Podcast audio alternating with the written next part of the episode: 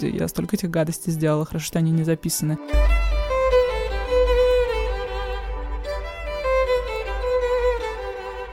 Все, у меня кринж.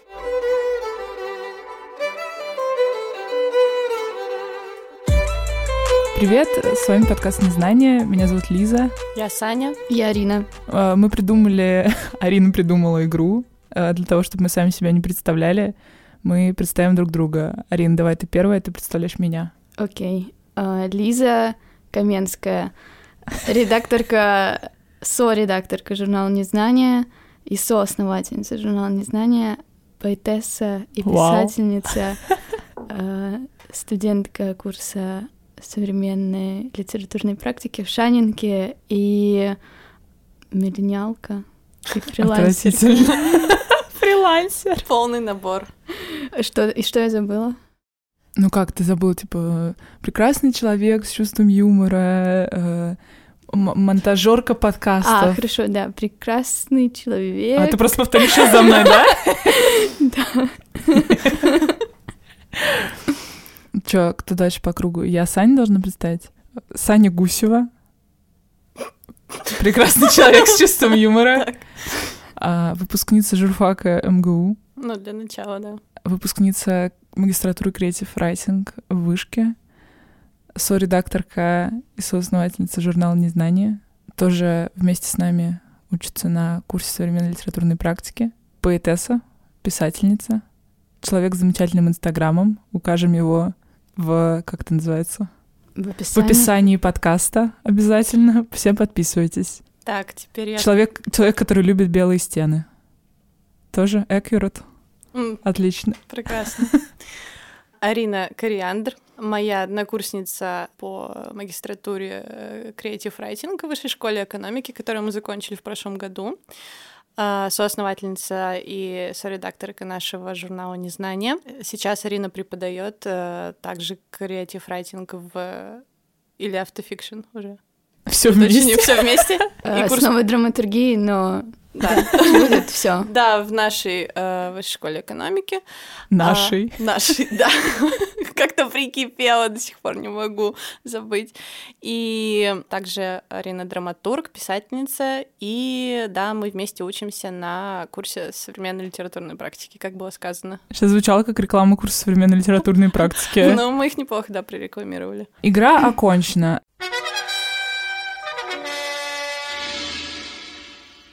Мы также придумали много тем для нашего первого подкаста. Сделали голосование на Патреоне. Да, и выиграла с большим отрывом, да? Да, тема кринж, кринж номер и кринж в нашей жизни. Да. Ну, мы с чего начнем? С какого кринжа? Ну, давайте для разгона про тексты в номере тогда поговорим. Ну и про О, то, как мы этот номер готовили. Ну, для начала давайте поясним, что для нас кринж, Тяжело чтобы не было, да. Чтобы не было таких вопросов на последующих интервью. Никогда не спрашивайте нас. Кринж для нас изначально был... э, Приколом. Да, потому что пришло на почту много... Для первого номера. Для первого номера пришло 480 около того текстов, заявок. И когда мы их читали, ну, мы немножко уже сошли с ума. и- Кринжанули. Кринжанули мы знатно. И так мы придумали эту тему кринж. Э, Мы подумали, было бы классно собрать самые, самые сливки э- этих заявок в отдельный номер. Но нужно было как бы сделать так, чтобы это не было стёбом, да, чтобы мы никого не обидели. Так мы придумали кринж. То есть, если человек сознательно считает, что его текст попадает под тему кринжа, Мне кажется, то- ты неправильно описываешь, потому что мы сначала так смеялись да, как бы да, над но это плохими была текстами, шутка, это была шутка. но потом это превратилось в исследование кринжа в целом, потому что это ну, странное чувство этого стыда за другого, которое, мне кажется, очень... Ну, все знают, что это такое, типа это еще называют испанским стыдом, да, в принципе, Мгм. это то же самое, мне кажется. Вот, и при этом это слово активно как-то используется в современном сленге, типа мемов. Ну, что интересно, в контексте литературы об этом очень редко говорят, если вообще говорят. Ну да, мне кажется, что это, ну вообще интересно. Хотела загнать очень теоретическую часть про, знаете, вот это эм, есть вот эта тема с, э, как же называется, типа эмоциональная культура. Что вот есть вот эти... интеллект? Нет, нет, что вот есть в разные периоды времени разные как бы эмоциональные Разные Зорин эмоции про это писал. Типа, ну да, условно, то есть это как бы разный усто- устойчивый как бы комплект эмоций, не знаю, как это описать, может быть, я просто вставлю потом тоже в описании подкаста ссылку на то, как это правильно называется, вот, и соответственно, ну там часть эмоций, она остается, а часть вот типа кринж, мне кажется, сейчас больше вообще в ходу, потому что в том числе, возможно, больше шансов увидеть что-то, за что тебе стыдно, потому что ты просто больше exposed, типа, к этим вещам из интернета и все такое. О, да, это абсолютно так. Ну, про кринж, э, мы же потом еще читали книжку, помните, это уже было, правда, давно, когда Я в так и не прочитала. Кринж Ворси, Мелиссы Даль.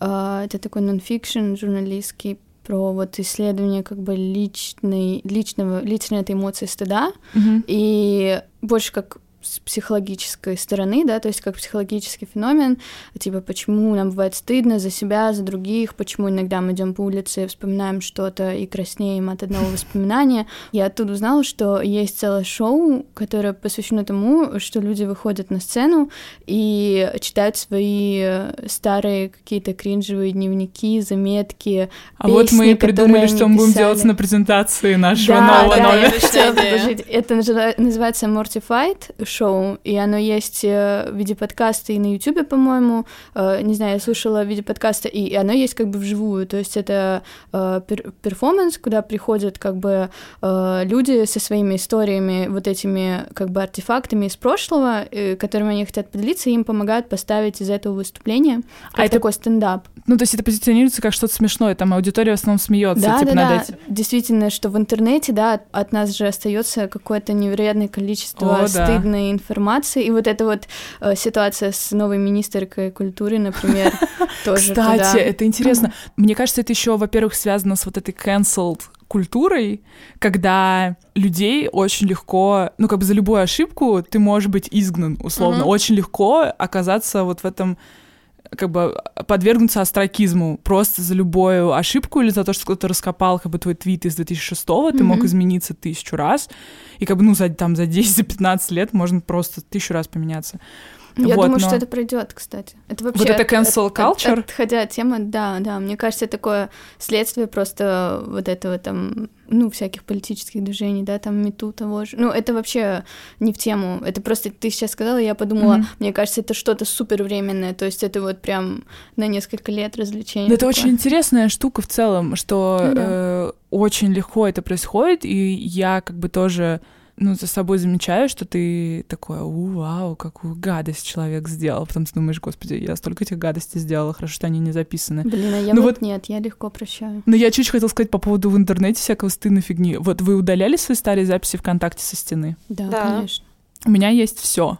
Я только вот недавно начала вообще задуматься о том, сколько на меня говна можно раскопать. Ну, то есть я не думаю, что там какое-то В каком смысле? Ты же Скорее тогда была, смешного, ну, мне кажется. Ну, то есть такого то, что у всех есть странный период в, в детстве. Я, кстати... Капслоком, когда пишешь, ты имеешь в виду? Слушай, нет, там просто какие-то анекдоты про в духе там какая-то глупая женщина, умная женщина, а вот самостоятельная женщина делает вот так, там какие-то Ого. цитаты. Ну, это другой период, это, это другой. Это же, помните, был э, период демотиваторов? Мне нравится, что мы начали те- те- теоретизировать на тему демотиваторов, как бы такой Ну, подкаст. Верните это мне туда. 2007 просто. Это куда заводит кринж, на самом деле, потому что мы и с номером зашли совсем не туда. Слишком Это, кстати, правда. Ну вот, если про личный кринж, у меня еще я ездила домой разбирать вещи. Я нашла, вот я многим рассказывала, что у меня была такая вещь, как тетрадка зеленая с вклеенными анекдотами. Ну, например, мне кажется, это мега кринж. И я еще обнаружила, что на задней, то есть вот там наклеена куча анекдотов, а сзади там цитата. Значит, нап- написано сверху заголовок «Интересные цитаты». Один. Кто готов постоять за других, должен ездить в автобусе. Дмитрий Пашков. Это, это в начале или в конце? Это в конце тетрадки, как бы на, ну, на обратной стороне, если перевернуть это. Я надеюсь, это будет эпиграфом. Смотри, а анекдоты, стихов. анекдоты. Давай зачитай некоторые, которые, значит, были туда вклеены. Подожди, Саня должна прийти в Всё. себя. Готов. Сань, продолжаем. Такие анекдоты. Во время падения звезды восьмиклассник не успел определиться с желанием и на следующий день стал обладателем многоскоростного велосипеда с сиськами. Ну, вот это- Ты в это- абсолютном шоке, да, ну, нет, я просто Полный никогда не знаю, как бы, чего ждать дальше. и- Велосипед с сиськами, вот чего ждать. И я не могу это с тобой как бы ассоциировать. Я все время думаю, что ты просто решила почитать какие-то цитаты вот из паблика. Все, у меня кринж. Плохо, да? Ну, Очень это плохо. Это прям плохо. материал для шоу Mortified. То есть ты могла бы прийти туда и э, А еще я выступать. нашла список всех плакатов, которые у меня были. Ты А ещё- записывала все? Я не знаю, там просто типа список плакаты сверху написано, и там типа 40 Ты наименований. документировала всю свою жизнь. Да, ты прикинь, то есть я уже как бы была тогда, на, то есть я уже готовилась к своему автофикшну. А также сейчас я вам зачитаю из дневника. А, Это тоже... Потрясающе, ты подготовилась. Я на самом деле случайно, я даже не подумала о том, что это связано, но сейчас, короче, жизнь сама подготовила меня. А самое смешное, что я до сих пор примерно так же пишу дневники. То есть вот это 2007 год, мне было 10 лет. Дневник из Турции. Познакомилась с девочкой Ритой. Она, правда, младше меня на год. В скобочках. Ей 9. Но, несмотря на это, с ней весело. Играли в водное поло. В скобочках. По-простому водный футбол. Ты сейчас поясняешь незнакомые слова. Это, да, я говорю, понимаешь, как бы 10 лет мне было уже тогда. Было две команды, белые, в скобочках, я с Ритой играла за них, и синие. У синих были самые сильные ребята. Ну и, соответственно, они выиграли. Ну и, соответственно, кто вообще меня научил этому лексикону? Я тоже нашла. Ну и, соответственно, они выиграли. Так будет называться этот эпизод. Давай, Арин, что ты нашла из кринжа? Мы готовы, мы готовы. Саня, ты подготовилась? Нет. Ну, Я, я буду случайно, это очень старое, просто э, в 2017 году я, видимо, разбирала и нашла, и добавила в избранное, и сейчас легко нашла это, но меня просто поражает этот язык, э, меня просто поражает этот язык, э, действительно, который детский, но, несмотря на это, уже чем-то забит, какими-то Да, странными да. словами. Вот, вот такая запись. Из И какого года? Эм, тоже 2007. У, Мне Ну, было тебе было 11. 11, да. Я все еще в Мариме. Где? Что это такое? Про спермы Риме в смысле писать? Дальше будет пояснение. Ты можешь А, а, да, дождаться. Из того, что вы смеетесь, я не могу дочитать. Я все еще в Мариме, то есть в Турции. Я хочу домой к Фросе, папе и моим друзьям. Вчера вечером папа прислал мне смс где он рассказывал о том, что видел Гришку с Леркой. Гришка с Леркой. Ну и соответственно. Они выиграли. Почти, почти. И они заматывались в картонные коробки. И мне так захотелось к ним. Это я отдыхала с мамой в Турции, типа в четырехзвездочном или пятизвездочном отеле. Но тебе хотел заматываться в картонной коробке. Да. Андеграунд. Мне кажется, это, это все меня говорит. DIY-культура просто since 11. У меня тоже Давай, есть, давай, Саня. я расскажу. Э, Значит, я постоянно вела дневники. Мама перебирала э, мои записи недавно за шестой-седьмой класс. Ну, там нет ничего такого, там просто очень смешные записи. Одна из них, значит, тоже 2007 год. Мне нравится мальчик э, из класса старше, из восьмого А. Значит, чтобы справиться со своей невыносимой влюбленностью, я пишу на всю страницу дневника, на всю, вот, то есть формат типа тетрадка, тетрадный лист. Каждая строчка заполнена следующей фразой. Не думать об О. точка, Ш. точка. Не думать об О. точка, Ш. И как точка. тебе помогло? Мне не вообще не помогло. Просто мне нравится этот э, э, пример такой визуальной поэзии, просто монолитное True. стихотворение. Мгм. Мне кажется, это еще так лирично, как- потому что как будто ты где-то где-то это подцепляешь, типа, как тебе надо страдать по Да. объекту твоих желаний. Потому что у меня тоже такое было в детстве. Я помню, что я, типа, писала какому-то мальчику письмо в духе там если ты мужчина. То есть там какие-то, ну, просто абсолютно вообще стереотипы, которые явно взялись из витающей вокруг культуры, потому что, ну, типа, что за бред? Ну, ты просто, ты же как бы, ну, это не очень похоже на естественное страдание, что ли, не знаю, как это описать. Оно все такое Мгм. очень беллетризированное, что ли. Ну да. Это, э, то есть, мои дневники были исполнены супер эмоциональных романтических записей, которые переходили в, в такой э, фанфикшн. То есть, я еще не знала, что такое фанфикшн. Серьезно? Но, но я не знала на тот момент. Но, например, когда мне было лет э, где-то 6-7, и это был мой первый дневник, э, я внезапно начала э, писать фанфикшн на книгу Толкина «Хоббит» или «Туда и обратно». То есть, меня как бы... А он любовный? Какие жанры? Ангст. NC-17. Он вообще не любовный, но меня дико привлек эпизод, когда Горлуму попадает кольцо, и там все как бы зарисовано синей шариковой ручкой. То есть э, там все эти типа берег реки, вода, пещера, э, маленький человечек типа Горлум и там рукописно, типа я сложила просто 50 листов А4 в книжку, и как бы все уже, да, пошел поехал. У меня до сих пор лежит эта Нифига, такой труд. Блин, не, я никогда не писала вот таких книжек в детстве.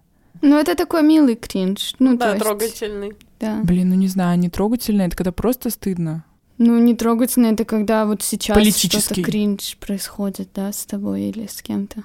Не знаю, мне кажется, что мы в кураторском тексте пытались передать, что помимо неловкости обычной, есть еще разные грани кринжа, и в этом смысле нам интересно исследование, типа мы писали про политический кринж, как, ну вот что кринж от политической Мгм. ситуации, или там вот этот культурный кринж, когда типа ты русский, но ты стесняешься какой-то своей культуры и так далее. Саня смеется, потому что я сняла рубашку. Жарко стало в нашей студии, дорогие слушатели. Уточни, что ты осталась в футболке. Я осталась в футболке незнания, которую нечаянно взяла у брата с утра. Да, и мне кажется, то, что вот не очень, ну, мало было политического, например, кри- ну, его не было. Ну да, но, например, классовый кринж был.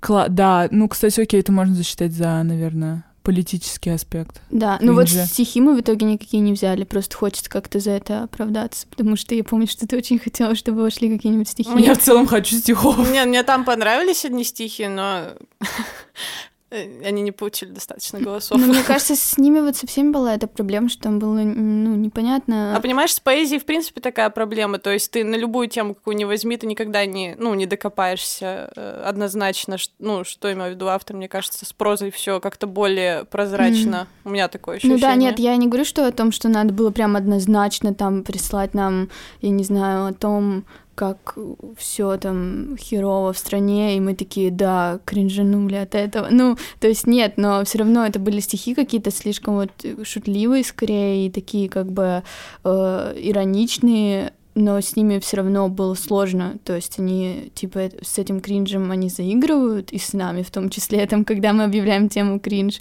либо они действительно э, там исследуют, да, как посерьезнее слово, которое мы используем, Ну да. что, наверное, легче делать прозе, хотя не знаю, но как бы в первом номере нам просто удался раздел поэзии, как мне кажется, Да. судя по рецензиям и отзывам, и, конечно, обидно, что в, во втором, кроме поэтического текста Жени Некрасовой, ничего не, не будет.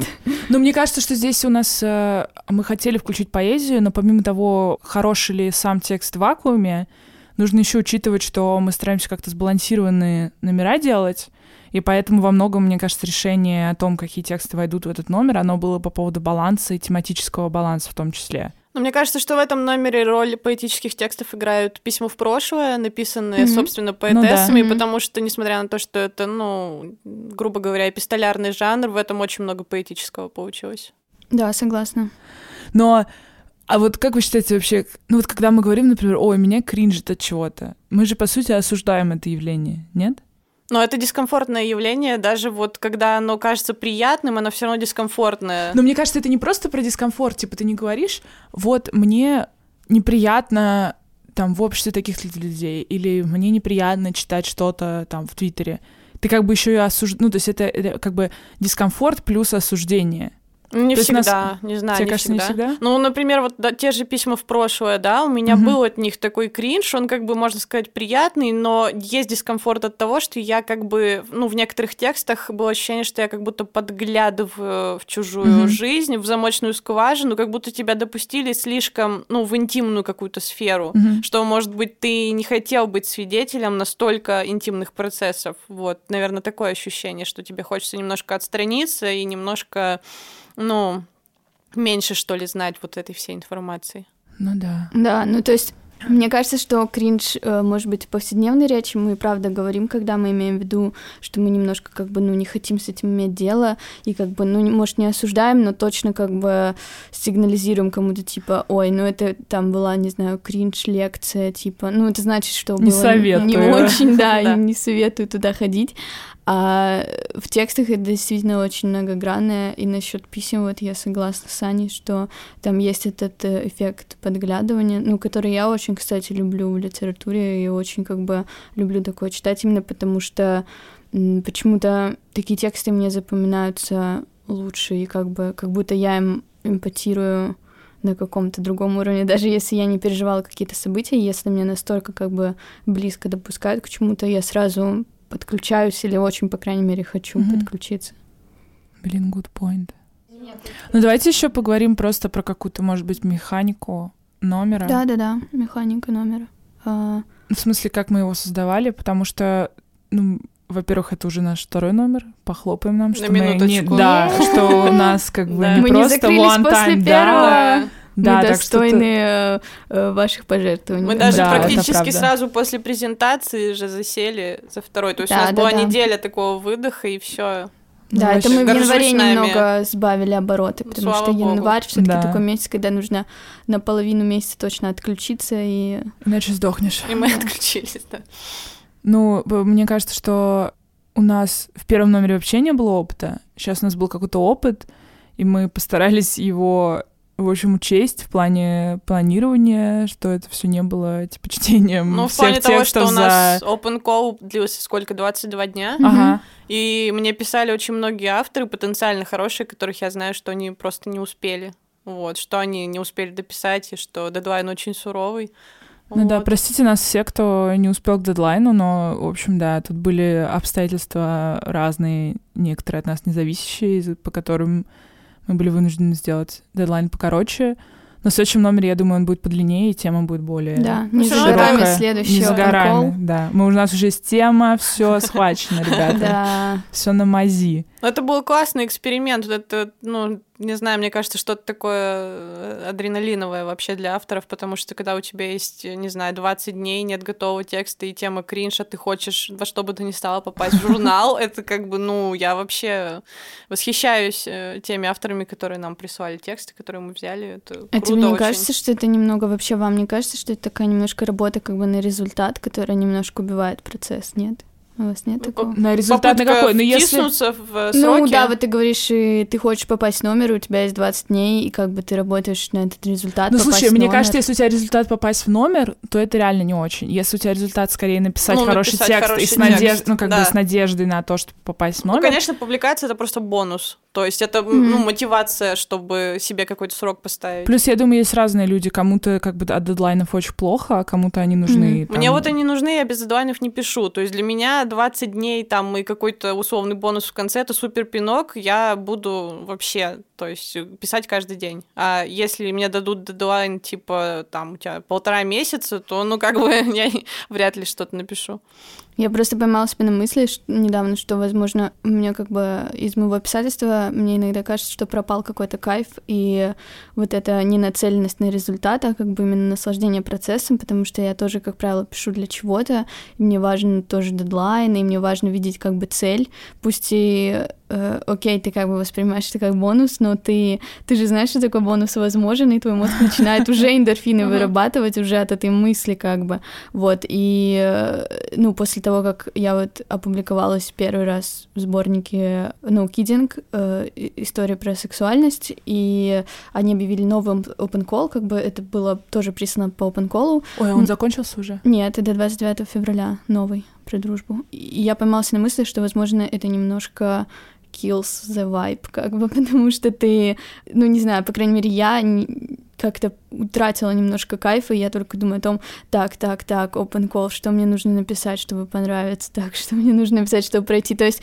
понятно, что я... Начинаешь, типа, подстраиваться тематически тоже ну, как-то? да, я как бы слишком много времени посвящаю именно мыслям о том, как же там мой текст пройдет, он не пройдет. Да, Вместо того, чтобы сам. писать, и мне кажется, что это многие, как бы то, что я озвучиваю, конечно, это не то, что я там сто процентов времени ощущаю, но просто закрадываются такие мысли, и я пытаюсь понять, почему как бы из писательства, мне кажется, пропадает вот этот весь фан, как бы, который в том, что ты на самом деле пишешь текст без каких-то расчетов особо корыстных, и ты просто там однажды, не знаю, этот текст лежит у тебя полгода, потом ты думаешь, о, вот open call, или там, о, отправлю его в журнал, не знаю, незнание по, э, на open call текстов про... Э, Громкость громкость, да. Ну, то есть, и ты такой, о, вау, класс. Но ты как бы веселился, веселилась, когда ты, да, писала mm-hmm. это, а не только сидела и думала, так, так, как же мне пройти? Мне сейчас нужно применить какую-то стратегию или какой же мне текст отправить? Ну, не, не знаю, у меня вот есть такая проблема, и я думаю, что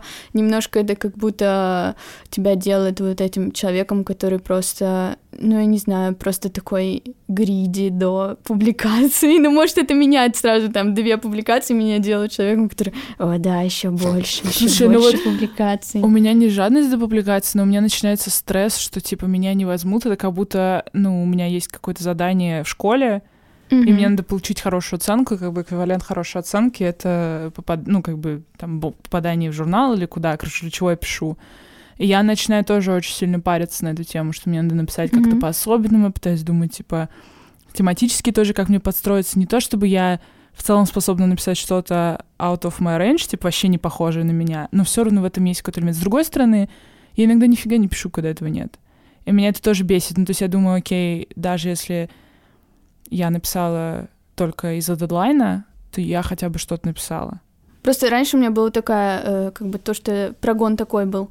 Некуда отправлять свои тексты, некуда писать, никогда меня не опубликуют. После того, как там у меня появилась первая публикация, он сменился на то, что так, все, пишу туда, сюда, но уже не хочется. Ну, как бы и не весело, и это становится... Типа ты как раб- работу это начинаешь Ну, не как работу, а просто вот это как работа на результат. То есть это как будто я занималась э, плаванием для себя, потом мне сказали, давай ты будешь участвовать в районном соревновании и приносить нашему району славу. И я такая, блин, ну что-то мне уже не весело. Ну, то есть я просто любила плавать, типа, в шапочке 40 пять минут и уходить домой. Шапочку надевать это ужасно. Никогда не умела.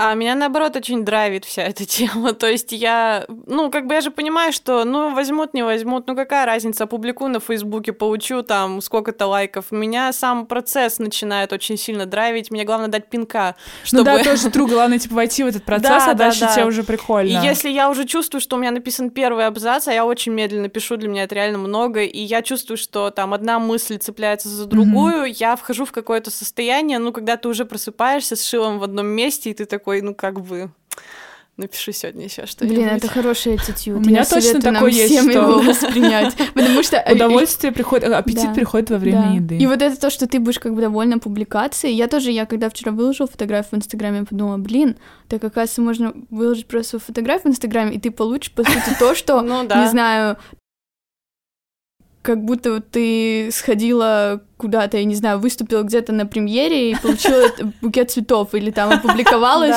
и тебе пришло письмо ну, То есть Арина предлагает вам торговать лицом просто почаще. Нет, ну и вообще делиться, лицом. Ну, нам просто всем очень... творчеством. Да, да, нам просто всем очень важно быть видимыми, как бы дело не только, ну, не, не только о творческих людях, да, мы говорим, нам всем важно иметь какого-то свидетеля, и социальные сети стали таким способом, ну, типа, быть видимыми. И с текстами, вот в моем случае это работает так же. То есть я получаю огромное удовольствие, просто опубликовав там какой-то отрывок даже ВКонтакте, даже какой-то своей рецензии, вообще старый, не знаю, просто вот какой-то такой кайф особый. Блин, это классно, я хочу так научиться, потому что я так не умею. Это, я тоже не умею ничего выкладывать. Ну, кроме телеграм-канала, я могу в телеграм-канал написать, но это тоже не... Я не выкладываю туда С телеграм-канала у меня вообще затык, я не знаю, то есть э, на меня давит уже то, что я очень много не писала, и я думаю, да. блин, люди, да. кому сейчас это уже будет интересно? И сейчас, Полгода типа, молчания. Мне кажется, это еще опасно, потому что типа молчишь, молчишь, и дальше люди тебя вспоминают и такие, блин, вот она постоянно молчит, еще какую-то херню пишет, нафиг просто Не знаю, мне вот с этим легче, мне кажется. Наоборот, кстати, там же такая динамика, что э, иногда ты не пишешь, не пишешь, и люди подписываются, а потом ты что-нибудь напишешь, а у них это как бы взлетит это оповещение, и они такие, о, господи, что, это? Я в бриду подписался на него, э, удалить Вот, ну как бы, поэтому мне, кстати, там нравится, и, и иногда я пишу, я, я туда пишу на самом деле так, э, когда мне а хочется... ты пишешь, например, а, прям там сразу в окошке, Не-не-не. или у тебя какой-то... У меня есть отдельный файл. Обычно э, в отдельный файл это длинный текст, если что-то быстро, я типа просто скидываю ссылку и пишу, о, прикольная статья, я просто так пишу, конечно, без файла. Вот, но я туда пишу, э, знаете, вместо отправки сообщений, ну, типа, мне иногда хочется кому-нибудь отправить, она такая, нет, и я сейчас свой социальный капитал э, аккумулирую. Вот понимаешь, а я завела, а я завела маленький канал, который работает как Ага, вот эти вот сообщения, ага. потому что мне кажется, что, ну, блин, я не могу как бы так много какого-то странного, типа, не могу отправить песню в свой основной канал, потому что мне Мгм. кажется, что... Он б- очень приятный. Я вообще обожаю маленькие каналы, и когда в моем канале, например, было 100 человек, я вообще не хотела, чтобы подписывалось больше. Зачем? Да, немножко это нервирует, типа, 200 еще, ладно, а вот Да. там сейчас у нас, типа, сколько, Пи- 400, да, да, или ещё? 500. Да, я да. просто не могу представить себе это 500 людей, не могу представить. 100 человек я могла Да. представить. Плюс это непонятно, зачем они подписываются. Ну, то есть, мне И кажется, кто что... эти люди? Плюс, Мне кажется, если что вы на меня- посмотрите, кто это, О, вы да. очень удивитесь, Я- потому что когда Да. я захожу, я начинаю обожаю удивляться. смотреть. Я тоже, да. Мне... Но после этого я какое-то время не могу Если вы туда... на меня подписаны, знаете, что я знаю. Но после этого я какое-то время не могу писать туда, потому что я...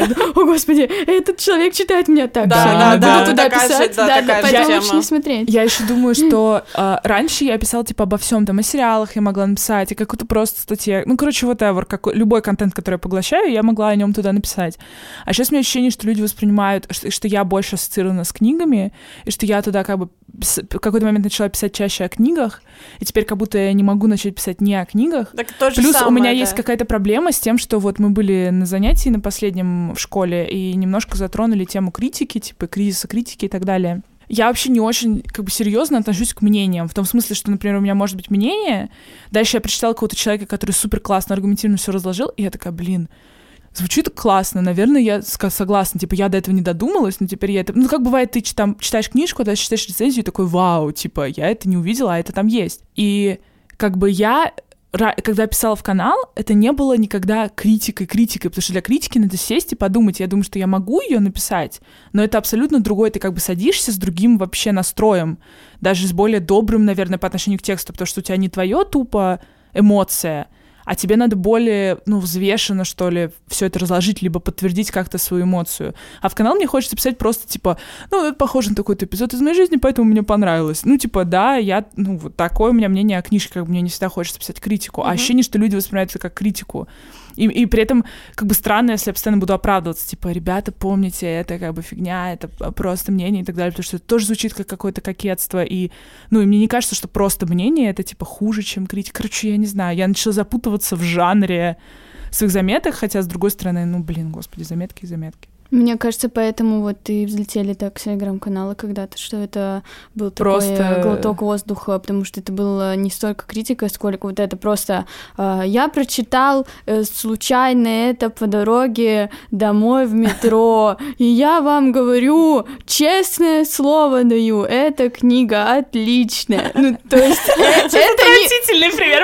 это Ну не да. критика, но это лучший формат высказывания, потому да, что... потому что это как с другом. Тебе же Да. друг, ну, как бы ты можешь иногда сказать, типа, да, мне там понравилась метафора и так далее, но ты не особо, это не критическое высказывание все равно, и ты доверяешь другу, потому что ты такой, ну да, наверное, наши вкусы совпадают, и вот я доверяю его эмоции Ну да, но это кризис критики какой-то выражает в том, что нам, может быть, не столько интересны там какие-то рассуждения, да, и теоретизация вот этого всего, как нам интересно просто чье-то мнение, кого мы любим там и чему мнению мы доверяем, например, и мы знаем, что этот человек всю жизнь как бы читает очень классные книжки, например, да, и мы такие, ну, и раз ему понравилось, то мы будем читать. В этом есть какие-то как бы признаки кризиса, но мне Наверно. кажется, и в какой-то степени так из него и можно выйти, как бы переформатировав чуть-чуть эту критику, да, сделав ее более такой, как бы, даже не личный, а просто как Мне кажется, бы- это тоже можно переизобретать жанр, Ну так же, да, как, типа, с да. литературой ты можешь взять что-то и, и, ну, и сделать какой-то, своим. может, нарративный, да, когда мы Да. как бы с помощью этого, этой критической рецензии, пусть небольшой, но как бы рассказываем свою историю там отношений с книгой или Вот мне такое нравится с читать. что, чтением да. или с чем-то еще, там, с какой-то темой, которая затронута. Мне кажется, это то, что, может быть, сейчас делается в Телеграме. Хотя я А уже не так читаю много Ну, не телеграм-каналов о случайно книгах, как ведь раньше. эта тема, чем различаются литературные критики и блогеры, и там книжные обозреватели, и там люди, Горячая которые пишут тема. в Инстаграме, а книга, да, это кни- тема, которая постоянно обсуждается, и вот Мгм. даже на конференции, на которой мы были в ноябре, Мгм. это же была топовая тема, там, ну, все, ну, по-моему, так и не выяснили, как бы, в чем ключевая разница, потому что сейчас все перемешано, и это синтез вообще всех жанров, как мне кажется.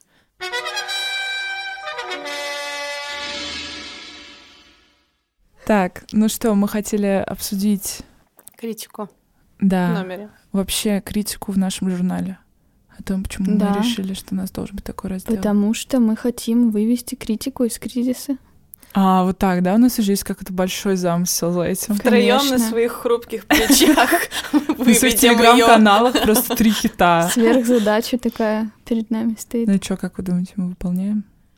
Ну, искусство маленьких шагов, что я А. могу сказать, мы его практикуем активно. Ну, мне кажется, еще, ну, у нас же open call, и, короче, мы бы хотели, чтобы нам больше присылали критики, но, но нам не присылают.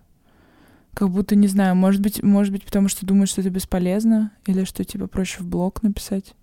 Может быть, да, действительно. Или не Что понимают, не что, формат. что мы хотим, типа. М, мгм. Мы, мы так грустно сказали, что следующий номер должно быть прям навалом критики после таких грустных голосов, Ну, которые мы сказали. не знаю, ощущение, что люди то ли что-то боятся, то ли они думают, что мы ждем такой критики, не Ну. знаю, литерату- литературы веческой, но мне кажется, это не обез... ну, прикольно, но не обязательно. Я это связываю с... э, Вот у меня тоже есть такая растерянность, когда мне говорят, например, там, open call, ищем критические тексты на такую-то тему или э, к таким-то книгам, как, э, знаете, сейчас F-письмо, по-моему, запустили. Ну, то есть я видела Да? просто пост про то, что список книг, к которым они принимают рецензии, Мгм. вот, э, всяких поэтических сборников. Мгм. Я вот думаю, окей, я хочу написать, но я вот думаю, о боже, я не знаю как. Хотя, опять же, в телеграм-канал, когда я пишу, у меня нет такой растерянности. Я как Вот, бы да. Напишу там, э, я шла, шла и нашла. И как бы отправить все. Ну, в телеграм-канале ты сам себе Да. хозяин, там, редактор Да, и все да, такое. да. А тут ты чувствуешь какое-то давление, куча редакторов будет Да. читать твой текст. И, я боюсь равно. как бы выглядеть несерьезно, и что мои, тек... что мои мысли недостаточно как бы Ну да, академично рецензии, оформлены да, как-то, Даже типа... для критического как бы какого-то осмысления, там же всегда, вот не знаю, часто я читаю рецензии, и они действительно такие, а, то есть вот эта вот мысль здесь, за этим стоит вот это, а я как будто бы не чувствую себя человеком, который может там кому-то раскрыть, что зачем стоит. Я просто могу сказать, ну, эта книжка хороша, а это Нет, не понимаешь, очень». э, об этом говорила еще Галина Юзефович, Мгм. что один из... э, Еще Галина Юзефова. Ну, я извиняюсь, она вела у нас пары в вышке, и она говорила, что один из классических подходов сегодня в литературной критике это когда, условно говоря, ты берешь читателя за руку и как бы, ну, Ну рассказываешь да, да, ему. да, То есть да. ты медиум, ты проводник между читателями и миром литературы. Мне, вот лично мне, такой подход кажется безумно скучным. То есть я, ну, не хочу никого вести за руку, и я без понятия, понравится ли ему эта книга или не понравится. То есть я, я не знаю вообще, насколько хорошая книга на самом-то деле объективно, э, которую я только что прочитала. То есть и в этом смысле, да, телеграм-канал, конечно, дает свободу. Ты же, когда публикуешь э, там пост, э, там текст, ты же не думаешь о том, э, сколько читателей из твоего канала пойдут покупать эту книгу, потому что это не важно. Важен сам проц- процесс как бы твоего осмысления текста. Вот это самое интересное, на мой Ну, то взгляд. есть, но это, мне кажется, бы критики старой школы посчитали бы каким-то эгоистичным подходом. В том это смысле, что подход. мы, типа, это, ну, как бы это эссе для себя, ты, типа, разбираешься сама себе. в Сам том... с собой, Ну да. да, в то. Но при этом мне интересно читать чужие такие тексты. То есть это как будто Да. просто... Ну, потому что в них нет давления, типа, ты не Да, продавливаешь может быть, идею кстати. читателю, вот, обрати внимание, я тебе еще раз подчеркиваю, что этот текст действительно заслуживает там твоего времени и внимания. Ну, как бы мне все равно, никто, ну, реально, мне все равно на читателя в этом смысле. Ну да, окей, есть такой способ, когда ты ведешь за руку, да, грубо говоря, пытаясь там убедить, потрясти за эту руку, сказать, вот эту книжку нужно прочитать, или наоборот, не нужно, пожалуйста, обойди ее стороной.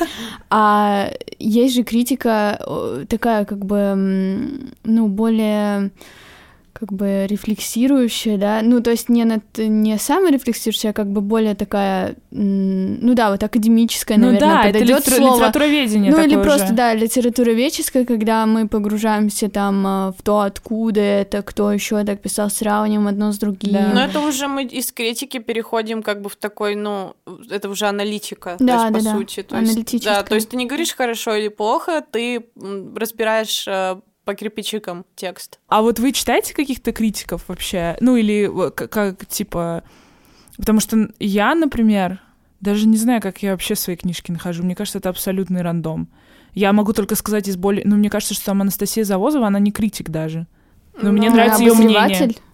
Ты Она это? иногда обозреватель, но в целом это не ее основная, ну, как бы... Она Но она с практик. энтузиазмом, да, рассказывает о том, наверное. что она прочитала. 150 книг в год, Мгм. как бы, и Да, ты неплохо. Да. Мне нравится просто, как она описывает, мне кажется, Мне тоже смешно. нравится, да, довольно, да, остроумно. Я ан- англоязычную критику читаю часто. Ну чаще, где? чем Вот эти, ты же не читаешь прям там Нью-Йорк Таймс раздел Books. Нет, не читаю Нью-Йорк Таймс. э, Литхаб? Даже не Литхаб. Я не запоминаю, на самом деле, сайты. Я очень люблю подборки типа 15 книг, которые мы прочитаем этим летом, зимой и так далее, или там самые ожидаемые. Это, как правило, не критика, а именно вот обозрение. Ну я да. люблю этот жанр, на самом деле. Это сразу ответ на вопрос, почему я сама не могу воспроизвести нормальный аналитический текст там, с какой-то регулярностью, Что например, чтобы зарабатывать этим деньги, потому что я их мало читаю, и как бы мне на самом деле интересует э, другой вид э, критики, вот именно такое обозрение, да, там сейчас. ну, и на русском языке тоже много таких хороших подборок выходит. Ну, мне э, кажется, в Эсквайре, Да, в...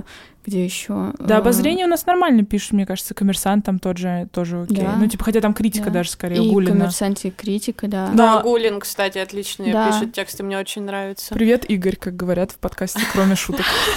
Это уже такой мем, мне кажется. Привет, Игорь, да? Что касается меня, есть просто люди, которым я э, доверяю, но они, ну, могут и не быть ни- никак не связаны ни с, с литературой, как бы в смысле, что они не обозреватели и не критики, да, тот же Игорь Кириенков, он, насколько знаю, он редактор, да, я читаю его канал э, I'm writing a novel, вот, Да, и да, да, да. как бы его вкусу я доверяю, я обращаю внимание на то, о чем он пишет. Или там Егор Михайлов, да, как бы официально он редактор отдела мозг в афише, но мне очень нравится там то, что он репостит, о каких книжках он тоже пишет. Ну, мне кажется, больше книжный критик. Ну, в смысле, скорее всего. это больше его идентификация. Ну да, наверное. Но я уже просто путаюсь в этих идентификациях, потому True. что лю... ну, это все перемешано, поэтому я уже не знаю. Я просто ориентируюсь как бы на ну, насколько наши вкусы и там Мгм. мировоззрение совпадает. Блин, я old fashion человек, я узнаю о книгах из других книг.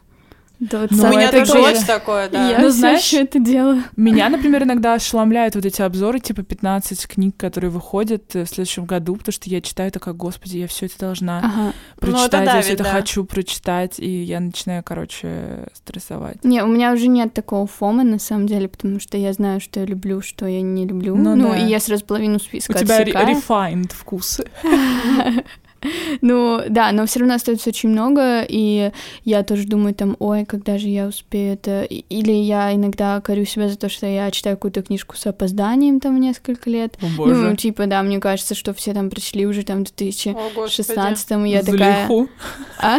Залиху. Ну, типа того, ну, ладно, за это не корю, но за что-то другое. И как бы, вот как за мое Rest and Relaxation. Мне как бы, мне нравится читать и смотреть что-то одновременно со всем миром. Я на самом деле кайфую от этого. Я так никогда не Я, могу. наоборот, не люблю. Нет, я даже не, не люблю, у меня никогда не получается. То есть я Но у меня тоже так редко до совпадает. чего-то дохожу, только когда весь мир уже об этом знает. То есть у меня, ну, потому что я очень интуитивно двигаюсь, я понимаю, Same. что, да, что, например, сейчас мне вообще супер критически важно прочитать там там, не знаю, последний сборник стихов Полины Борсковой. Я Мгм. могу на него медитировать там месяц, ну и читать что-то по работе параллельно. Ну, рабочее я как бы даже не считаю, потому что это часто, ну, такое поверхностное чтение у меня получается. Мгм. Вот, а потом, как бы я знаю, что все, например, в этот момент обсуждают э, последнюю книгу Оливии Лэнг, и я, ну, помечаю себе, что я хочу к ней потом вернуться, но вернуться я к ней могу уже там через полгода. Ну, Ну, Мне кажется, полгода это еще последний- не Это опоздание для нормально. книги, это, можно сказать, читать вместе со всеми, потому потому что, я не знаю, просто у меня есть, э, просто обычно у меня такого совпадения не может быть и не может случиться, потому что я читаю либо какие-то нишевые ты, вещи, типа... либо англоязычные, либо э, что-то старое, ну, то есть, или mm-hmm. что-то почти неизвестное, вот сейчас, сейчас я читаю книжку, которой нет ни на Goodreads, ни на Bookmate, и... Нет, Бреннера? Нигде, да, Бреннера Канкун, и э, я ее читаю и понимаю, что эта книжка абсолютно подходит, что ее нигде нет, это, во-первых, а во-вторых, что как бы я не могу даже об этом никому рассказать, ну, в смысле, Ты я это даже не на могу... обсуждение Нацбеста. Да, это само собой, но, э, кстати, надо будет анонсировать потом его. Да. Э, но, я имею в виду, что я не могу как бы ее публично читать, потому что ее просто нет нигде а, ну то есть местах. в смысле того, что типа ты не сможешь почувствовать с другими людьми, да, типа да, эту да. радость разделить с чтением Да, книги. это либо будет, ну как бы два-три человека, которые я ее посоветовала, и мы потом ну, такие да. обсудим и соберемся, и обычно бывает так. Как поэтому... с Майер Frost and Relaxation. Да, да, да, ну и со многими другими, вот типа аргонавтов э, да, Нельсон. Я прочитала, передаю ее из рук в руки, и потом пишу, ну как тебе? Расскажи, давай поговорим. Ну, как бы безумный какой-то человек, который достает всех. Ну вот, и поэтому я наслаждаюсь моментами, когда я что-то э, люблю и смотрю или читаю одновременно со всем миром, мне это как бы нравится. Ну, раз я это делаю, там, типа, э, даже в сериалах у меня не часто такие совпадения, и обычно там все, все смотрят, э, не знаю, какой-нибудь Netflix там. Да ладно, вон Боджек ты поглотила Боджек, же последнего. Это вот, Боджек это я поглотила, и Боджек это как раз такой кайф совместного со всем миром, или там Marriage Story, когда Ой. ты садишься смотреть, и ты понимаешь, что люди сейчас по всему миру сидят и дома. во всем Твиттере просто все такие Marriage Story, мемы с Адамом Драйвером. Да, да, да, и мемы потом сразу же в этот же вечер. Да, ретвитить. Короче, это в этом есть Хочу, чтобы он получил Оскар сегодня ночью. Ой, сегодня Оскар. классно. Да, да. Теперь все будут знать, когда мы записываем Он достоин Оскара. И, да, точка. конечно, он достоин, но он слишком а молодой, кто еще мне кажется, он не получит. Ну, куча э, это актеров и ну этого однажды в Голливуде. Ладно, я попущу это. Сейчас будет Не, Мэрит Стори, мне кажется, за сценарий может получить. Да, Паразиты могут получить. Угу. Паразиты прикольные, да. Мне нравится, что мы просто Почему? Я хотела сказать, кстати, что мне кажется, последний раз, когда я что-то одновременно прям переживал со, всем, со всеми, это была «Маленькая жизнь». О, да, да, вот да. это, это мне кажется, это было просто в русской литературе, да, конечно, да, все да. абсолютно. Это было прям широкий, как бы... Да, господи, да. сколько обсуждали Джуда, мне кажется, Facebook просто Кого? пестрел. Пестрел. Кого Джуда. Джуда. А, господи, имя я Все вот так вот прошли два года, и все уже никто не вспомнит четырех друзей. Мне кажется, я сейчас, у меня только какие-то отдельные сцены всплывают. Да, мне тоже. На самом деле, там в книжке как будто от нее остается у тебя в голове очень мало. Как будто книжка огромная, а в сухом остатке там типа... Да, это нормально. Набор сцен. Ну да, да наверное. Я не думаю, знаю. Но, но да, ну хорошо, что вы закончили обсуждать. Есть люди, которые читают ее сейчас и пишут в Фейсбуке, например, об этом. Вот, я недавно прочитала. Мне кажется, у кого-то иная темпоральность. Возможно, когда тебе 50, как бы прошедшие два года, они по-другому ощущаются, чем ну, у нас. Ну вот и пошло. Эйджизм. Пошло, поехало, как обычно, бумеры, зумеры. Наша любимая тема. Миллениалы. Ну, не знаю. Мне, ну, я тоже интуитивно книжки читаю. Ну, я тоже часто интуитивно, но э, я, кстати, Нафиг считаю... я, кстати, считаю те, что по работе, типа. Ну, то есть вот для Нацбеста, для обсуждения я считаю... По работе. И я думаю, ну, это как бы по делу, но я считаю их как бы себе, что да, окей. Ну, как бы мне кажется, потому что я уже не могу отличить, где работа, где развлечение, э, в смысле книг, потому что это какое-то это какое для меня занятие, которое просто уже интегрировалось в мою жизнь. Ну вот э, я пишу каждый месяц э, обзор для «Читаем вместе», для журнала, там, на рецензию на 3-4 книги. Это совершенно у меня определенный подход к чтению, который, ну, как бы приносит мне меньше удовольствия, потому что я читаю очень въедливо, там чуть ли не с карандашом выписывает статы, сразу понимаю, как я буду конструировать рецензию. Это как бы определенная штука, которая, ну, Я ее все равно отделяю от обычного чтения. А, то есть ты для рецензии читаешь эти книги как бы с одной стороны по диагонали, но с другой стороны с карандашом. Да, да, да. Ну, по Да. диагонали в том смысле, что Эмоционально если... по диагонали, Да, да, наверное. эмоционально по диагонали. То есть я, ну, не всегда, конечно же, потому что не всегда книжки хорошие, не всегда ты погружаешься. И тут как бы не ты выбираешь уже, а ты просто смотришь, ну, то есть повестка тебе диктует какая-то. то Блин, ну ну, это, кстати, очень тяжело. Я бы вот вообще не Слушайте, а кажется, мне смогла. реально нравится очень иногда. тяжело. Вот я читаю что-то для нас беста, то есть, ну, я воспринимаю это как то, что, типа, у меня есть какое-то задание, я хочу, ну, хотя бы что-то как бы успеть прочитать. И мне это интересно, то есть это вот как мы обсуждали, типа, писать с дедлайнами, это немножко та же самая фигня, что как бы в этом есть какой-то что-то, не знаю, что-то прикольное. Мне Но это нравится называется это. дисциплина. Всегда, ну, немножко структурирование, оно вообще, ну, тонизирует. Отдельное удовольствие, типа, приносит, Ну, да. независимо от книги. Да, да, да. Но тут, видишь, суть в том, что нам не надо писать рецензии. То есть у нас Ну нет да. такого давления. Мы Мгм. можем, ну, как хотим, Просто, так и да. читаем. Вот. Да, я именно имела в виду, что как бы производить эти тексты как бы с такой периодичностью, как бы Это это, сложно, это мне да. напоминает, как реферат э, задавали в вышке, ну вот э, в бакалавриате, да, там типа книжку для реферата, и, и сначала мне приходилось ее прочитывать э, от начала до конца, просто чтобы типа понять, потому что я не, не понимала, что там про что. А потом вот так с карандашом, и потом как бы на основе этого еще воспроизвести какой-то текст, это просто Но это, пытка это правда иногда. Ну, то есть, если тебе уже не интересно это, или ты один раз прочитала и поняла, что, ой, поскорее бы уже что-нибудь другое прочитать. Вот, ну, то есть, как бы, да, это прям тяжелая работа, мне кажется. Ну, это вот не совсем мое. То есть я отдаю себе отчет, что я совершенно не, ну, не потенциальный литературный критик, хотя, ну, я испытываю удовольствие, когда пишу про книжки, но как бы у меня, э, можно сказать, вместимость то есть небольшая совершенно. То есть я очень быстро перенасыщаюсь информацией, я одну книжку могу переваривать несколько месяцев, мне не надо, ну, ничего больше будет читать, я даже не захочу. А здесь получается, что я себя искусственно вгоняю в другой ритм, но я продолжаю это делать, потому что это, ну, держит меня в тонусе. То есть я понимаю, что если бы не эта работа, я как бы постепенно теряю навык, э, ну, ядро, какую-то суть в тексте вылавливать, а мне это, ну, помогает часто. Блин, может Класс. тоже начать так читать. Я потому что, мне кажется, вот, может быть, еще мне поэтому сложно что-то писать. То есть вот я сейчас, когда читаю книжки для Нацбеста, я немножко тоже читаю их критически. То есть у меня как будто есть по поводу там вот двух книг, которые я прочитала, какое-то как бы условно публичное, что ли, мнение. То есть как бы не мнение Мгм. типа говно, не говно, Мгм. а какое-то более структурированное, где могу сказать, вот это мне не понравилось, это я считаю как бы не национальный бестселлер точно и так далее. Потому что изначально я себе поставила такой режим чтения. И, может быть, поэтому на какие-то другие книги мне сложно писать рецензии, потому что у меня режим чтения абсолютно другой. Я как бы потом не могу найти в себе никакие вообще крити- как бы просто ниточки даже критического высказывания, потому Мгм. что, ну, его просто нет. Ну, потому что когда ты читаешь вот в таком условно рабочем режиме, ты, когда тебе приходит какая-то мысль, ты ее просто отмечаешь. Ну да, ты, да. ты даже, о, классно, вот это я могу связать вот с этим, а тут вот такой пример. Ну, как бы да. А так ты читаешь расслабленно, ну, пропустил какой-то абзац, там он у тебя не Пофиг, отложился, да. ну и что? Блин, захотелось рецензию написать на что-нибудь. Так, Что, все, челлендж, сегодня да, садимся будет? вечером в свои каналы, как бы контент. Не-не-не, прям вот такую серьезную, такую прям с мыслями. С Делезом. С Делезом, с Латуром, Ю. с Кайф. кем там еще. Кайф, все. Хармоном. О, no. Not your cup of tea.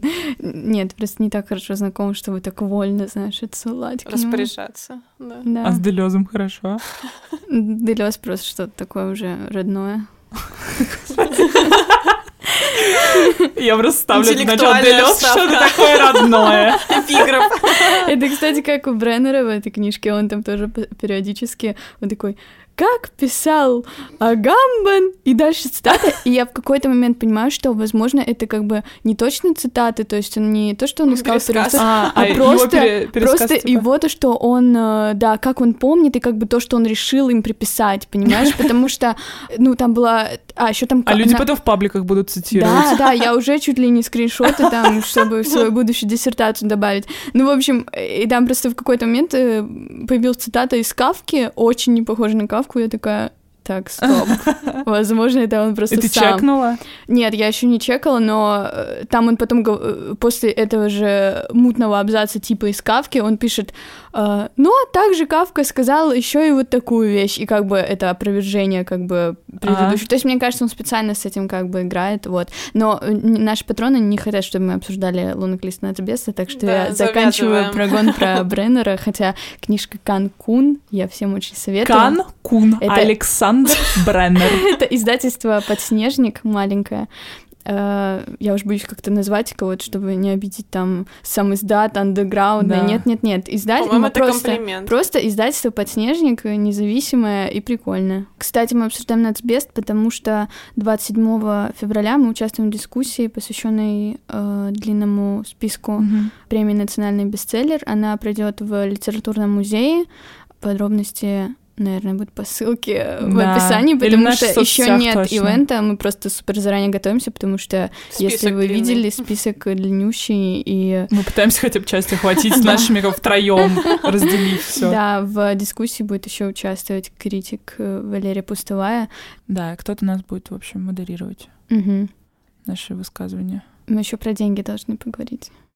Деньги, ну давайте. Денег, денег Нет. нам не платят за это обсуждение, за этот подкаст. Как и за так все далее. остальное. Да. За Но остальное. можно начать с обсуждения с э, позитивного момента. На этой неделе я впервые э, перевела деньги с Патреона, и там э, было 45 тысяч 45 рублей. тысяч рублей. Да, я хотела в долларах сказать, чтобы было более мутно и непонятно, но я, к сожалению, уже не помню, сколько это в долларах. э, Около 700 с чем-то, по-моему. Сот. 700. Эм, Да, я перевела деньги с Патреона, и они настоящие, это реальные деньги, которые сейчас на моей... Да, на моей карточке. Я просто была в шоке. Реально, Patreon — прикольная вещь. Хотя там собирают э, сервисный сбор большой, то есть... Э, но серьезно, как бы это такая поддержка, которую ты чувствуешь, как бы даже не только материально. То есть мы еще не потратили ни рубля, рубля. из этих денег, и мы действительно копили. Но предвкушаем. Ну, предвкушаем, ну, как бы Оплату, всё да, отдать за- работы. За, работу, а сами опять как бы себе не заплатить, и это как бы нормальная ситуация. Наверное, в прикарном Нормально для нас. Да, но, но это такая поддержка, которую ты чувствуешь, как бы такая, как бы некая стабильность. Хотя суммы там тоже скачут, но э, иногда повышаются, потом люди отписываются и становится меньше. Но, блин, короче, это круто. Я советую всем, кто что-то делает в интернете, эту Не платформу. стесняться. Да, не стесняться и не думать, ой, ну кто же захочет за это оплатить. Поверьте, вы никогда не знаете, кто из ваших друзей на самом деле богат. Кто на самом деле ваш друг. Ну, вообще, мы же сначала, ну, как бы это сложная тема, что, типа, вообще вот тема прошения денег, это же у многих вызывает тоже, кстати, на тему кринжа. Вот эти, типа, просьбы в Фейсбуке, выкладывание карточек, у меня это не вызывает вообще никакой проблемы. Но я бы, я имею в виду то, что самой мне, может быть, было бы неловко, но, типа, я не хейчу людей, Мгм. которые пишут там, у которых как бы нет якобы, я показываю воздушные кавычки, нет якобы причины реальной мгм. просить деньги. Ну, то есть вот это вот сама, само ощущение, что деньги надо заслужить, и вообще концепт заслуживания в жизни, типа заслуживания любви, заслуживания чего-то как бы хорошего, и деньги как эквивалент типа того, что ты можешь себе на них позволить что-то хорошее. Это вот очень, ну, такая штука, которая у нас, мне кажется, в культуре сильна. И очень сложно не думать, что типа, а достаточно ли мы сделали для журнала, Мгм. а Ну Ну заслужили да, ли что мы ты эти достаточно деньги? сам по себе, как бы ничего Мгм. не Да, делал, да. без регалий каких-то. Я тоже уже нормально к такому отношусь, но уже потому что когда-то у меня были с этим сложности, и мне И с казалось... другими, когда другие просили? Ну, или- когда другие просили, Мгм. да. Ну, то есть мне было таких постов типа, ой, ну, как бы... Но, но сейчас, конечно, нет. Ну, то есть, мне кажется, сейчас я так сделаю свой день рождения, и я буду как бы окей с этим, потому что почему бы и нет. Да, я ну, тоже так думаю. как бы это вполне нормально. Я уже даже придумала лоты для своих будущих патронов. Реально, я утром думала сегодня об этом, почему бы мне как бы не начать это делать. И тем более, если ты можешь предложить что-то взамен, какие-то услуги, ну, типа, можно придумать очень классные лоты. Я думаю, что э, это моя, кстати, такая профессия будущего. Ну, как бы, это я уже собираюсь. То есть, если кому-то нужен такой специалист, э, Обращайтесь Карине. я э, хочу стать СММщиком Патреона. То есть я готова придумать... Я хочу стать концепт-мейкером Патреона. То есть я готова... Арин, ты понимаешь, что ты тот из Баджека? Я тот из Боджека. Концепт-мейкер Да. Патреона.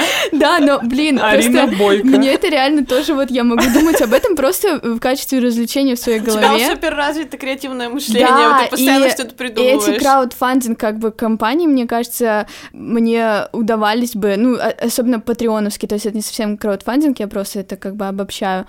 Как бы после того, как я придумала вот незнанию все эти лоты, ну, мне это до сих пор как бы нравится там Мне нравится, что они обновлять иногда, всё. да, обновляются, я захожу, там какая-нибудь новая книжка или я такая, блин, Арина опять ночью развлекалась просто. Да, и я Креативные часы. я думаю, мне надо предложить такую услугу кому-то, кто как бы завел или хочет завести Patreon. Напиши пост об этом. Да, Мне кажется, что есть такие там услуги. повесить. Есть Да. даже про краудфандинг какой-нибудь. это точно. Это как продюсерская такая Да, Да. Мне кажется, Ну вот. Patreon это просто, я думаю, как бы нужно э, реально вот как есть э, как бы копирайтеры, ты там нанимаешь, что тебе кто-то блог твой помогал вести, Мгм. да, или там учишься вместе с ним, как бы ментор твой или коуч.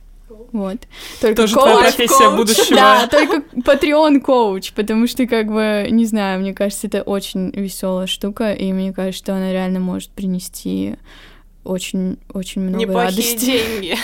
Ты я не знаю, я, кстати, всегда думаю о том, что там, на самом деле, эти деньги это просто дополнение к каким-то еще деньгам, разумеется. То есть ты вряд ли там э, make a living. Это больше про ощущение своей какой-то гарантии того, что ты то, что ты делаешь, кому-то реально нужно, Да. и этот человек готов там тебе за твои Платить. услуги, которые ты раньше делала бесплатно по доброте душевной, ну, отдавать какие-то деньги.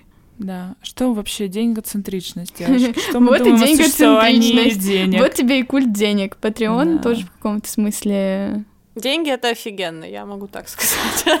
Начать с этого, Давай, ну правда. Нет, я очень люблю деньги, и я вообще не стесняюсь об этом говорить. Первый раз слышу, чтобы ты об этом Да. проговорила. Серьезно? Да. Я же уже повторяла это. Мне Ну, кажется, давай, с, те- давай. ой, с тем же э, это, энтузиазмом. Ну, э, как бы, я не знаю, я часто слышу от людей, часто слышала раньше, ну, во всяких творческих тусовках, что, типа, ну, все эти распространенные фразы, что деньги это не главное, деньги, Мгм. типа, и творчество это, ну, как деньги, типа, и духовность в кавычках, это несовместимые вещи. Ну, короче, я думаю, что это все лукавство, и, э, как бы, ну, я думаю, что если бы у нас было достаточно денег, мы э, сделали бы как Ещё не что-то знание, более да, крутое? мы бы раз- ну да, это э, деньги это много возможностей, то есть деньги дают тебе какую-то свободу в определенном смысле. А что и- бы мы сделали? Давайте помечтаем. Слушайте, Ну, блин, можно ну мы запустить сделали гораздо более крутое проектов. оформление, у нас был бы больше тираж, Это мы качество, продавались да. везде. Мы могли бы делать какие-то проекты, как вот лабораторию театральную. мне в голову приходят какие-то даже заграничные проекты в том смысле, что, например, поехать куда-то и устроить там какой-нибудь Мгм, воркшоп, и да все это нужно Резиденцию деньги. по итогам сделать. Резиденцию да. это вообще моя мечта. Да. Короче, у нас я могло бы бы сняла быть офис просто... вот какая-то. Ой, а еще я бы, я хотела, возможно, переводы иногда делать каких-то да, да, да. Нет, если Да. серьезно, да, мне кажется, мы бы Плюс мы могли бы стать покупали известнее. права авторские. Да. Да, и вот в тему того, что можно было бы сделать что-то как маленькое издательство. Ну, то есть не обязательно становиться издательством, но можно было бы что-то такое придумывать. Иногда издательством, да. Да, да. Ну, типа с какими-то текстами. да. Три дня в месяц мы издательство, обращайтесь. Остальные 27 дней Ну, мы... потому Не что пишите мне идея самоиздата очень до сих пор кажется романтичной и привлекательной, Same. но на это все нужно деньги, как бы Ага. много денег. Ага. Не знаю, мне сейчас она не кажется романтической, привлекательной, Ну, потому потому что это нет много работы, и если журнал один сделать, это pain in the ass, Ну, понимаешь, если бы у нас было много денег, мы могли бы собрать команду классную. Ну да. То есть не обязательно огромную команду, Блин, но... давайте Как ты думаешь, если бы у нас было много денег, мы бы занимались этим с большим удовольствием или стало бы работа и стало бы меньше энтузиазма? Слушай, это сложный вопрос, потому что больше денег, больше ответственности, как бы это никто True. не исключает. То есть, ну, конечно, на тебя начинают давить новые обстоятельства. Если у тебя даже на 2-3 человека больше в команде, то есть это уже не мы, это уже люди, с которыми надо снова, типа, налаживать отношения. Это, не компания. друзья, да, да, да. Вот, но с другой стороны, типа, любой проект должен как-то видоизменяться. То есть должна быть какая-то текучесть. Мы не можем Мгм. оставаться в рамках одной формы слишком Да, долго, согласна. да? Ну вот, как бы сейчас мы на втором номере, еще рано об этом говорить. То есть мы... Но мы все И равно так, там как бы- лаборатория, мне кажется, я Да, считаю, да, это каким-то... Это расширение, это очень круто, но в дальнейшем, конечно, нам понадобятся какие-то средства еще. Ну да, ну я надеюсь, мы выйдем как-то на них. Или Да они на нас. мы выйдем. То есть, ну да, но это, кстати, хорошо вспоминать о том, что у этого есть обратная сторона у денег и Как и у владения всего, деньгами, да, и становления там большой какой-то компанией э, солидной, в том, что как бы ответственность, да, плюс э, сейчас ну, даже этого кода нету, да, из PN. Но с Да. другой стороны, понимаете, э, любая э, ответственность это она провоцирует взросление. А взросление это очень классно. Хотя и болезненно. подкаст. Нет, нет, в смысле, что когда у тебя, ну вот из этой цепочки, что больше денег, больше ответственности, больше ответственности, ты, ну, тебе уже не Типа получится ответственность и свобода — это две стороны. Да, да, да, у тебя не получается уже быть таким инфантильным и как бы, ну... Я бы стала такой да. anxious э, женщиной Сио, как в Да. сериале Succession, типа, просто такая йоу, йоу, ходила вот и общалась. Йоу-йоу, так оно звучит Succession, да? Ну, он там в начале, помнишь, такой, Да, когда... Ну, помню. ну вот, ну это так. Слушай, ну, э, я вообще еще думала про то, что, ну, вот мы говорим деньгоцентричность, мне кажется, что мы при этом, ну, то есть мы любим деньги как, как возможность, Ну, как энергию. но при как- этом мы не особо сконцентрированы на зарабатывании денег. Но пока еще нет, конечно, Потому нет. что у нас есть привилегии. Да, это правда. Дорогие слушатели, не забывайте, у нас есть привилегии. Не пытайтесь повторить это Не дома. пытайтесь повторить это дома, реально. Мне кажется, надо понимать просто, что все люди, которые кажутся, что они не работают, ну, это как бы не Это просто не так, так. у них есть деньги, с ну, с каких-то Да, как бы, а- они, да. во-первых, скорее всего, чем занимаются, во-вторых, у них есть деньги из других источников, потому что, ну, как бы, Пассивный другой. доход. другие, пассивный доход, родители, whatever. Ну, то есть это очевидная поддержка какая-то, которая у нас тоже есть. Мгм. Вот, но еще меня как будто, например, с одной стороны, хочется как-то расширяться и так далее, с другой стороны, меня почему-то всегда напрягают вопросы в духе вот как-то очень часто спрашивают, типа, откуда деньги, а как деньги, а кто у вас спонсор, Ой, да. а Ну, кто у это вас ужасные спонсор?» Вопросы моя- просто. Да. А, про журнал я думала, ты про себя. Кто у вас Кто мой спонсор? спонсор? Так у меня не Я спрашивают. думала, ты в посольство какое-то сходила, и у тебя там спросили, и ты такая, ну вообще, вот это да, залезли в карман Журнала. Ну, то есть, как будто, с одной стороны, э, нас, Я вообще типа, не понимаю, как могут возникать такие вопросы. Как Ну, понимаешь, посмотрите на первый номер, как это Да, но на нас наш с одной стороны хвалят, что вот как бы это такой свободный, низовая инициатива, бла-бла, а с другой стороны возникает вопрос, а откуда у вас спонсор и так далее, как будто это одновременно похвала за вот эту вот DIY штуку, Мгм. с другой стороны это сомнение в том, что DIY вот это DIY, как бы что это вообще культура, которая Ну, может просто это существовать. циничное мышление, вот и все как бы классическое, что ты как бы не можешь допустить, что три девочки делают все на своем энтузиазме, потому что, ну, человек сразу думает, ну, им явно кто-то помогает. Ну, и потому что примеров, как бы, когда людям Мы кто-то помогает... независимые. Да, пока да. Не знаю, я не особо много слышала вопросов э, про спонсора. Не знаю, А, может, у меня так такое Ну, меня тоже ощущение. спрашивали, ну, Да? да, ну, на, на конференции, по-моему, кто-то спрашивал, ну, просто Мгм. не так прямолинейно Ну в да, никто спрашивают спонсор. просто, Типа, скорее а они как вы имеют в виду, да, откуда деньги, Да. ну не откуда, мы э, везде об этом говорим, что мы напечатали на собственные деньги первый номер, 150, тираж. да. Да, мы Я никому так ничего не заплатили, кто делал что-то для этого номера, в том числе себе Увы, и да. авторам, увы, но это такова Но зато правда. это окупилось. Да, и это окупилось, просто мы вернули себе деньги, э, где-то э, там прибавилось по 2000 для нас Да. каждый, Ну, в духе, наверное. да. э, ну, то есть это даже не гонорар за что-то 2000, как вы можете э, понять. Ну да, это, собственно, мы просто вернули. И у меня с тех пор эти деньги лежат просто отдельно, типа как фонд журнала называется, потому что, ну да, ну то есть это надо понимать, да, что мы в какой-то момент своей жизни обнаружили в себе силы достать сколько, по 8 тысяч на печать. По-моему, да. Типа По да. 8, да, вот. Ну, это был небольшой тираж и э, как бы черно-белая печать, но все же. Мне интересно, на самом деле, думать про поиск денег и про то, как найти деньги. Я верю, что мы однажды найдем деньги, как любой Я думаю, что это вопрос проект. времени просто. Ну, Ну потому да, что мы еще да. реально в самом начале своего пути, второй Наши меценаты номер. нас ждут. Да, да, да. Еще пара Да, номеров. и мы на самом деле еще не очень много-то постарались, чтобы нас э, нашли какие-то там меценаты. Да мы не старались. Мы даже вообще не старались. Мы даже не сделали лицом. сайт и какую-то презентацию приличную. То есть нам посоветовали сделать ее, но мы так и не сделали, поэтому не то, чтобы мы тут такие сидим мы несчастные, мы так э, много искали и стучались во все двери, вообще нет.